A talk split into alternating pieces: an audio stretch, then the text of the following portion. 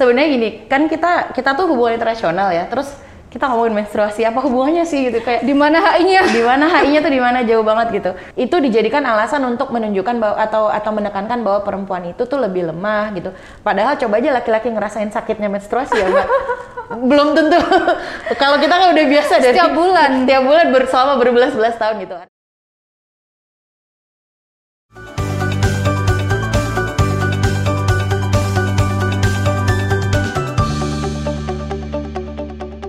Assalamualaikum warahmatullahi wabarakatuh. Apa kabar sobat ngalir? Selamat datang di Ngalir Talk Show, ngobrol ala IR yang dipersembahkan oleh Laboratorium Diplomasi Program Studi Hubungan Internasional Universitas Islam Indonesia. Bersama saya Masitoh Nur Rahma dan rekan saya, Karina Utami Dewi. kami akan bahas sebuah isu yang menarik dan tentunya penting ya untuk Penting. dibicarakan dan juga didiskusikan. Gitu. Eh, pada kesempatan kali ini kita akan bahas topik yang apa ya? Mungkin agak Asing asing ya, asing bener asing.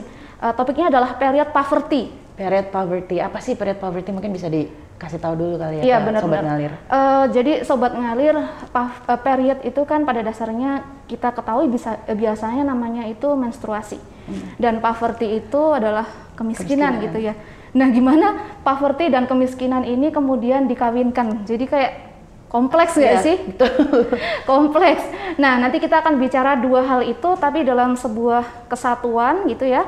Ehm, mungkin Mbak Karin bisa cerita eh, pengalaman mengenai isu ini gitu, eh, yang pernah dialami. Iya. Kayak apa Mbak Karin? selama jadi dosen kali ya mungkin ya. Eh, Sebenarnya gini, kan kita kita tuh hubungan internasional ya. Terus kita ngomongin menstruasi apa hubungannya sih gitu kayak Di mana HI-nya? di mana HI-nya tuh di mana jauh banget gitu. Eh, tapi aku mau cerita ke Mbak Masito.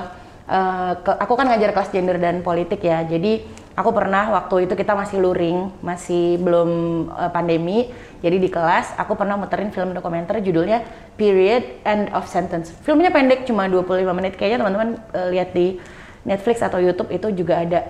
Dan ini cerita tentang eh, apa namanya? perempuan-perempuan di rural India di eh, daerah terpencil di India yang mereka menganggap bahwa menstruasi itu sebagai sesuatu yang sangat tabu Iya, gitu. bahkan eh, apa ya mereka tidak punya akses ke em, apa sanitary eh, hygiene produk itu produk-produk yang bisa eh, produk-produk kewanitaan yang mereka butuhkan ketika mereka eh, apa mendapatkan menstruasi itu. Sehingga bahkan mereka sampai ada yang harus berhenti sekolah gitu. Jadi HI-nya kan di situ ya dan Iya, isu iya, gendernya iya, di situ. Karena kalau kelas gender dan politik kan bicaranya tentang apa eh, apa diskriminasi apa aja sih yang dialami oleh perempuan gitu. Kemudian ada masalah ketidaksetaraan apa atau ketidakadilan apa gitu. Nah, dalam konteks ini isu gendernya adalah perem- eh, seseorang dilahirkan nggak bisa milih jadi perempuan atau laki-laki tapi bawaannya dia yaitu biologisnya dia salah satunya adalah dia mengalami menstruasi itu berdampak yang sangat fatal terhadap masa depannya dia. Jadi ada ketidakadilan atau inequality itu Iya, gitu. ha. Itu kalau pengalamanku di kelas gender dan politik aku cerita itu dan mahasiswa tuh yang Hah, kok masih ada ya Miss di dunia ini tahun 2000-an abad 21 gitu ya ha, ha, ha. yang nggak tahu apa pad- apa pembalut, itu Pembalut. bentuknya kayak apa gitu. Eh, boro-boro em, ngelihat iklan di TV yang warnanya biru, kuning apa segala macam gitu ya. Mereka ada yang cuma pakai kain, ada Iya, yang cuma betul. pakai daun bahkan gitu. Eh, jadi mahasiswa juga kaget dan dan ke- dan tadi baru nyadar oh ternyata isu HI-nya adalah ketika kita bicara social change terus inequality itu tadi. Itu kalau pengalamanku. Kalau Mbak Masito nih eh, pengalamannya Masito gimana di kelas di Politik kelas atau- kesehatan global. Kesehatan global ya Iya. pasti ng- nyambung banget tuh. Jadi apa namanya? Kalau saya sih di politik kesehatan global itu memang ada sebuah eh, pertemuan gitu bicara tentang period poverty. Hmm, khusus ya. Iya benar. heeh. Jadi eh, di situ kan kita bicara segala macam isu kesehatan global dan salah satunya khusus bicara tentang itu karena itu tadi penting kan. Eh, kita nggak pernah sebagai perempuan ya nggak pernah milih eh, bisa memilih nggak pernah minta bahkan Iya. untuk dilahirkan sebagai perempuan, perempuan, gitu. Tapi karena kita perempuan kita banyak dalam tanda kutip tidak eh, mengalami ketidakberuntungan Ya betul betul ketidakberuntungan tuh istilah yang Iya kan? cocok banget. Ketidakberuntungan gitu. Iya. Dan apa namanya? Eh, di sini teman-teman di kelas itu saya tunjukkan semacam kayak art gitu ya, gambar-gambar Hmm. atau puisi gitu yang menceritakan tentang eh, menstruasi gitu, period. Dan mereka ya semacam kaget gitu. Ternyata ada ya seni yang seperti ini gitu. Hmm. Ya memang ada dan ini muncul karena uh, ada sebuah kondisi ketika perempuan mengalami hal itu ia juga mengalami ketidakberuntungan itu ya, tadi betul, gitu. Betul. Hmm. Jadi kalau misalnya gini, saya tanya Mbak Karin, uh, ada yang menganggap bahwa perempuan itu tidak lebih unggul daripada laki-laki ya. karena kondisinya yang seperti ini. Hmm. Gimana pendapat Mbak Karin? Tidak benar. Jadi tidak benar. tidak benar. Uh, karena karena kan apa ya? Uh, misal kita bicara nggak nggak unggul dalam bidang apa dulu nih? Misalnya uh, bekerja gitu ya, karir gitu kan memimpin kan tidak pakai alat alat biologis ya, mm-hmm. ya tapi pakai uh, pikiran misalnya gitu di mana sebenarnya kan kemampuan otak itu kan sama aja ya laki-laki atau perempuan cuman tadi kayak yang saya ceritain di film yang saya puterin di, di kelas itu tadi bisa jadi anak-anaknya sebenarnya berhenti sekolah gara-gara mereka itu nggak punya akses ke apa uh, pembalut tadi ya ke, mm-hmm. uh, ke apa namanya produk wanita itu tadi jangan-jangan sebenarnya lebih pintar daripada teman-temannya yang cowok yang tetap bisa nerusin sekolah mm-hmm, gitu benar-benar tapi dia jadi uh, dan ini terjadi banyak gitu udah biasa kan nanti mungkin mbak Mas itu juga bisa cerita dari sisi kesehatan tapi dari sisi kita sebagai perempuan yang mengalami ini gitu ini jangan-jangan kita ngomongin terus yang laki-laki pada nggak nggak nonton ini sangat penting juga ya buat didengar laki-laki gitu karena laki-laki bisa ngedukung untuk mengubah mindset ini juga gitu. Mm, betul. Kayak kalau kita ngomongin ini tuh orang bilang bahwa ini urusan perempuan doang, itu mm. sangat private. Oh, jangan ngebahas itu, apalagi sampai ditayangin di podcast atau di talk apa live live show atau talk show gitu ya. Iya iya. Um, jadi uh, yang bisa membuat dia itu uh, jadi tidak unggul sebenarnya bukan karena dia terlahir sebagai perempuan, tapi karena apa yang apa ya given kepada dia itu dijadikan alasan untuk membuat dia jadi susah maju gitu loh. Mm-hmm. Salah satunya tadi udah kan banyak juga yang nggak bisa sekolah karena nggak punya akses ke tadi fasilitas um, produk kewanitaan. Ada juga yang karena kalau dia udah um, mengalami menstruasi dianggap udah dewasa, udahlah ngapain sekolah dikawinin aja. Ah, ah, ah. Udah udah siap punya anak gitu. Jadi dalam Jadi, konteks ini mm -mm. kayak dilihat sebagai uh, cuman sebagai uh, sesuatu uh, pabrik anak doang hmm. gitu ya. Jadi dia nggak bisa memaksimalkan potensinya iya, gitu ya. Padahal siapa tahu kalau dia sekolah dia bisa jadi dokter, jadi astronot, hmm. bisa nyembuhin kanker atau apa gitu. Hmm. Tapi kita nggak pernah Dan tahu. masih bisa punya anak berkeluarga kan tentunya. Betul, karena nggak harus punya anak di usia 14 atau 15 iya, bahkan betul. itu bahaya kan gitu. Nah, kalau kalau dari uh, sisi kesehatan sendiri gimana sih Mbak? Kan pastinya Uh, mungkin kaitannya lebih erat ya kalau um, uh, soal period poverty ini tadi kita bicara uh, kalau dari sisi kesehatan global seperti apa? Uh, jadi kalau dari politik kesehatan global itu sebenarnya menarik untuk ditinjau dalam skala internasional atau globalnya hmm. gitu. Um, apa namanya? Kita bisa mendeteksi gitu salah satunya tingkat kemajuan sebuah negara itu oh, iya. dari uh, period poverty-nya gitu. Okay. Jadi um, kesenjangan antara negara yang sudah uh, maju gitu dengan uh, global south gitu misalnya mm -hmm. itu bisa dideteksi uh, ketika ada gap period poverty ini gitu. Mm. Jadi kayak negara-negara di tingkat uh, apa di Uni Eropa gitu misalnya daratan Eropa Amerika gitu mereka sudah uh, aware gitu pemerintahnya menyediakan yeah. fasilitas hygiene apa namanya uh, fasilitas untuk perempuan-perempuan ini hmm. misalnya pembalut dan sebagainya secara gratis gitu hmm. misalnya dan stigma publik mengenai tabu itu tadi yeah. uh, kalau perempuan menstruasi itu itu dihindarilah atau sudah tidak perlu untuk sekolah itu sudah hmm. Sudah diminimalisasi gitu hmm. sehingga nanti potensi perempuan itu bisa dimaksimalkan hmm. beda kalau misalnya kayak India itu tadi yeah. gitu atau mungkin bahkan Indonesia itu sendiri gitu tidak banyak lelaki yang membicarakan tentang menstruasi gitu. Mm -hmm.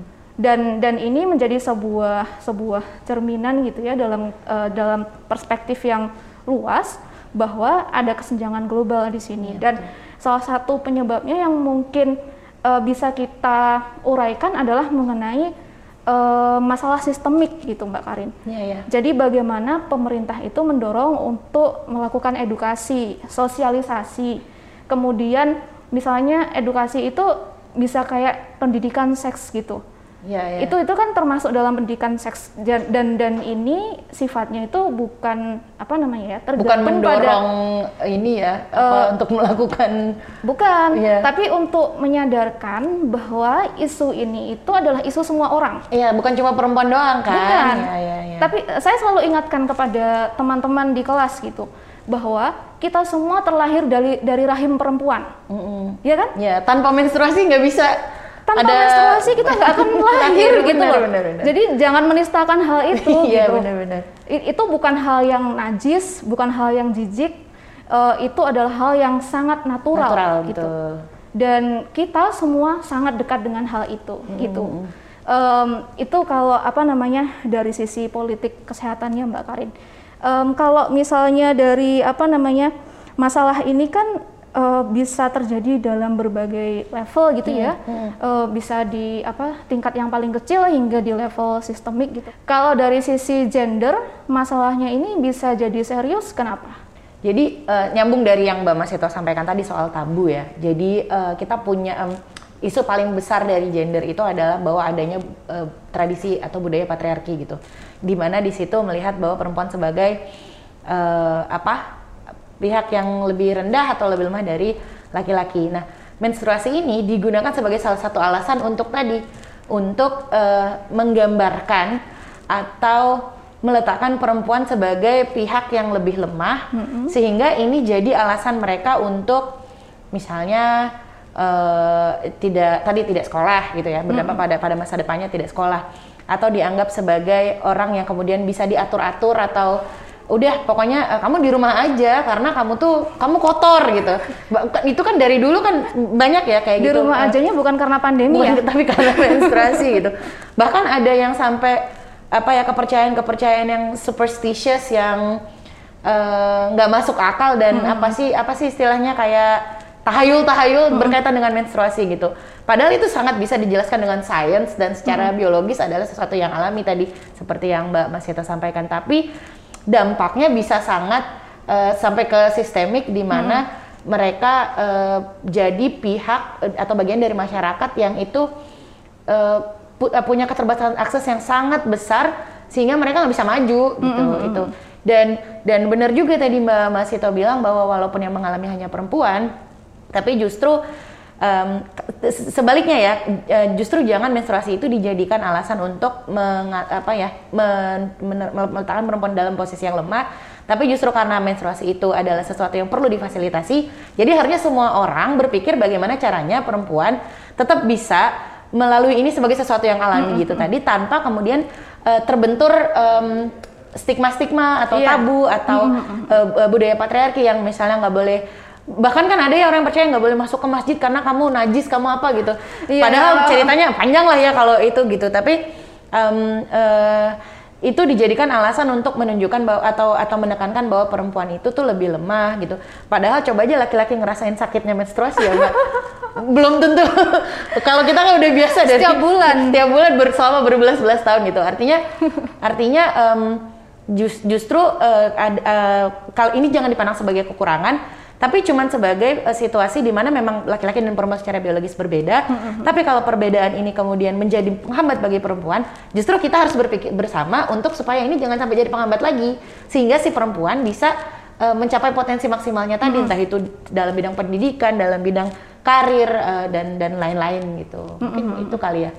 Iya. Eh, sekarang giliran aku yang nanya nih mbak kan tadi cuma gara-gara menstruasi orang jadi bisa jadi miskin banget gitu kan. Makanya sebenarnya ada ada istilah period poverty gitu ya. Kalau dari sisi kesehatan global politik kesehatan global bagaimana sih bisa eh, period poverty ini dihilangkan atau dientaskan mungkin ya? Bagaimana mengentaskan period poverty ini? Heeh. Jadi menarik ya kata eh, istilah period poverty itu tadi. Em, apa namanya? Kalau kita mau ngambil dari sudut pandang apa namanya HAM gitu ya, hak asasi manusia gitu misalnya, bahwa setiap orang itu berhak untuk mendapatkan eh, potensi maksimalnya gitu, mendapatkan pendidikan, mendapatkan kelayakan hidup, mendapatkan pekerjaan gitu misalnya ya. Itu nanti runtutannya jadi sangat panjang kan ya, karena nggak bisa sekolah, eh, karena menstruasi, kemudian nggak bisa sekolah, nggak bisa sekolah, akhirnya nggak bisa kerja dengan layak, Bisa mandiri gitu Oh, ya. nggak bisa mandiri, kemudian karena nggak bisa mandiri, nggak punya uang, jadi miskin kan gitu. Iya, betul, kalau betul. jadi miskin nanti kalau misalnya menghadapi situasi yang darurat, misalnya eh, sakit atau apa gitu, dia rentan mengalami eh, sebuah apa ya, eh, katakanlah nggak rentan untuk meninggal gitu misalnya Iya, iya. gitu, sehingga kesejahteraan hidupnya dia itu jadi sangat rendah. Rendah. gitu. Itu kan eh, alurnya sangat panjang gitu ya. Dan untuk mengentaskan kita dari situasi yang seperti ini itu kalau dari kacamata politik kesehatan global itu tentu saja pada eh, sistem tata kelola gitu. Tadi saya sudah sempat singgung gitu ya. Mbak Karin juga tadi ada satu hal yang saya highlight dan itu sangat menarik. Eh, bagaimana situasi eh, perempuan yang alami ini menstruasi itu da- menstruasi dapat difasilitasi gitu. Mhm, Difasilitasi itu adalah sebuah kata kunci kalau Iya. menurut saya. Eh, jadi kuncinya bagaimana otoritas atau tata kelola itu bisa menyelenggarakan fasilitas ini, Eh, Iya, iya, mendukung perempuan untuk tetap eh, dapat belajar gitu, masuk ke sekolah atau mungkin dapat bekerja gitu, menyediakan cuti untuk apa namanya Sakit kalau sakit, menstruasi eh, gitu eh, ya. gitu. Iya, iya. Itu saya rasa juga udah banyak sih negara yang mengatur hal itu, termasuk di Indonesia. Indonesia ya betul. Mm-mm. Jadi semua lini atau semua sektor itu harus mendukung dan saya pikir karena tata kelola itu sifatnya bisa multi level ya, bisa dari tingkat global, bisa negara, negara saya sebutkan tadi. Kalau global saya pikir sudah jelas ya tadi masalahnya ada inequality atau gap tadi. Itu adalah upaya untuk apa mengecilkan gap ini secara global gimana eh, nanti dua jenis negara ini bekerja sama di nasional sudah ada lokalnya mungkin nanti eh, bisa pada level yang paling kecil atau grassroots misalnya ada gerakan-gerakan kemudian sosialisasi edukasi gitu. Jadi semua eh, lini semua aktor itu dilibatkan. Dan saya yakin kalau dari perspektif gender itu akan lebih apa namanya sifatnya lebih eh, dalam gitu ya. Dalam dalam arti bahwa eh, mungkin cenderung lebih menyentuh pada aktornya langsung gitu ya mungkin Mbak iya. Karin bisa kasih penjelasan Ya, jadi eh, saya pernah bilang ini di kelas gender saya juga, eh, behaviors don't change as fast as law gitu. Jadi kita aturan bisa bikin lah undang-undang pemerintah ngatur harus ada cuti menstruasi, terus misalnya oh produk pembalut atau kesehatan eh, wanita harus digratiskan misalnya di berbagai negara yang nggak hanya di Indonesia gitu. Tapi em, misalnya soal cu- cuti menstruasi nih tadi, perempuan yang karena sakit terus boleh izin dan nggak boleh dipotong gajinya dan seterusnya. Tapi belum tentu bosnya atau perusahaannya punya eh, behavior atau awareness yang yang memfasilitasi undang-undang ini gitu loh. Jadi bisa jadi yang muncul adalah alah masa gitu aja cuti? Kan tiap berarti tiap enak banget masa eh, kalau gitu aku juga mau lah jadi perempuan kan. Banyak ya yang ngomong gitu. Aku juga mau lah jadi perempuan kalau gitu. Masa sakit perut dikit langsung bisa eh, ini apa cuti izin terus nggak nggak dipotong gajinya gitu. Nah mindset yang seperti itu juga yang harus diubah dan ini yang mungkin lebih susah gitu. Pemerintah bisa melek semelek-meleknya bisa sangat aware tapi kalau kalau edukasi kita dari yang paling mendasar dalam memahami ini sebagai sesuatu yang alami dan tidak tabu itu nggak dibangun itu nggak akan bisa maksimal. Dan akhirnya tadi dampaknya kan bisa sampai ada gap yang sangat besar dan secara ekonomi membuat kesejahteraan banyak perempuan jadi sangat rendah gitu. Jadi eh, behavior, mindset eh, itu sangat penting dibangun dari edukasi bagaimana kita tidak lagi melanggengkan eh, tradisi patriarki yang memandang perempuan itu lebih lemah dan bahwa menstruasi itu adalah salah satu hal yang membuat perempuan itu lemah sehingga malah dijadikan alasan untuk membatasi dia gitu tapi justru eh, gimana caranya ketika dia sakit justru dibuat nyaman biar dia bisa lebih produktif gitu loh. Kalau perempuan produktif yang untung juga negara gitu kan. Eh, bisa jadi bisa kerja lebih lama gitu. Dia nyaman, dia bisa kerja lebih lama, bisa menciptakan berkontribusi secara ekonomi lebih besar bagi negara gitu. Jadi yang untung bukan cuma perempuan doang tapi sebenarnya semua orang gitu. Hanya saja awareness itu tadi yang memang pelan-pelan mesti kita bangun gitu. Mungkin itu Mbak Mas Ito. Iya, eh, kalau saya pernah ingat sih gini, beberapa negara yang pada posisi kemajuan paling tinggi itu eh, gender equality-nya itu yang paling bagus gitu ya. Betul, Dalam iya, iya. arti kan berarti dia period poverty-nya itu rendah Kecil, gitu ya, ya, rendah, angkanya betul. gitu. Dan dan ada satu hal yang dapat saya simpulkan dari yang disampaikan oleh Mbak Karin yaitu mengenai bahwa untuk mengakhiri uh, period poverty ini tidak cukup hanya menyediakan atau memfasilitasi gitu ya Iya, iya. perempuan ketika mengalami menstruasi gitu. Tapi bagaimana caranya kita juga meningkatkan awareness Betul. mengedukasi gitu, menghilangkan tabu, stigma gitu, Iya, iya. sehingga em, apa namanya hal ini tidak hanya berjalan secara teknikal gitu, tapi juga ada semacam kesadaran moral gitu Betul, ya betul, bagi moral. setiap orang gitu. Yang saya katakan tadi bahwa kita nggak akan pernah ada di dunia ini tanpa adanya rahim, tanpa adanya menstruasi gitu. Jadi eh, jangan menganggap diri anda penting kalau anda nggak menganggap isu ini penting. gitu. Waduh, siap. Gitu. Ya, dan dan harapan kita orang bisa beli pembalut sama santainya kayak orang beli pasta gigi atau beli Iya, apa gitu. Kan banyak yang malu-malu sembunyi-sembunyi beli gitu ya.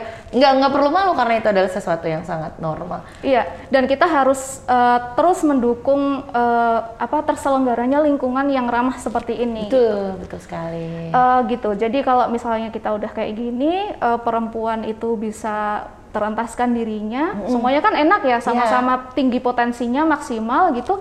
Ya sudah. Kontribusinya lebih besar eh, untuk memajukan dan mencapai kesejahteraan itu. Iya iya.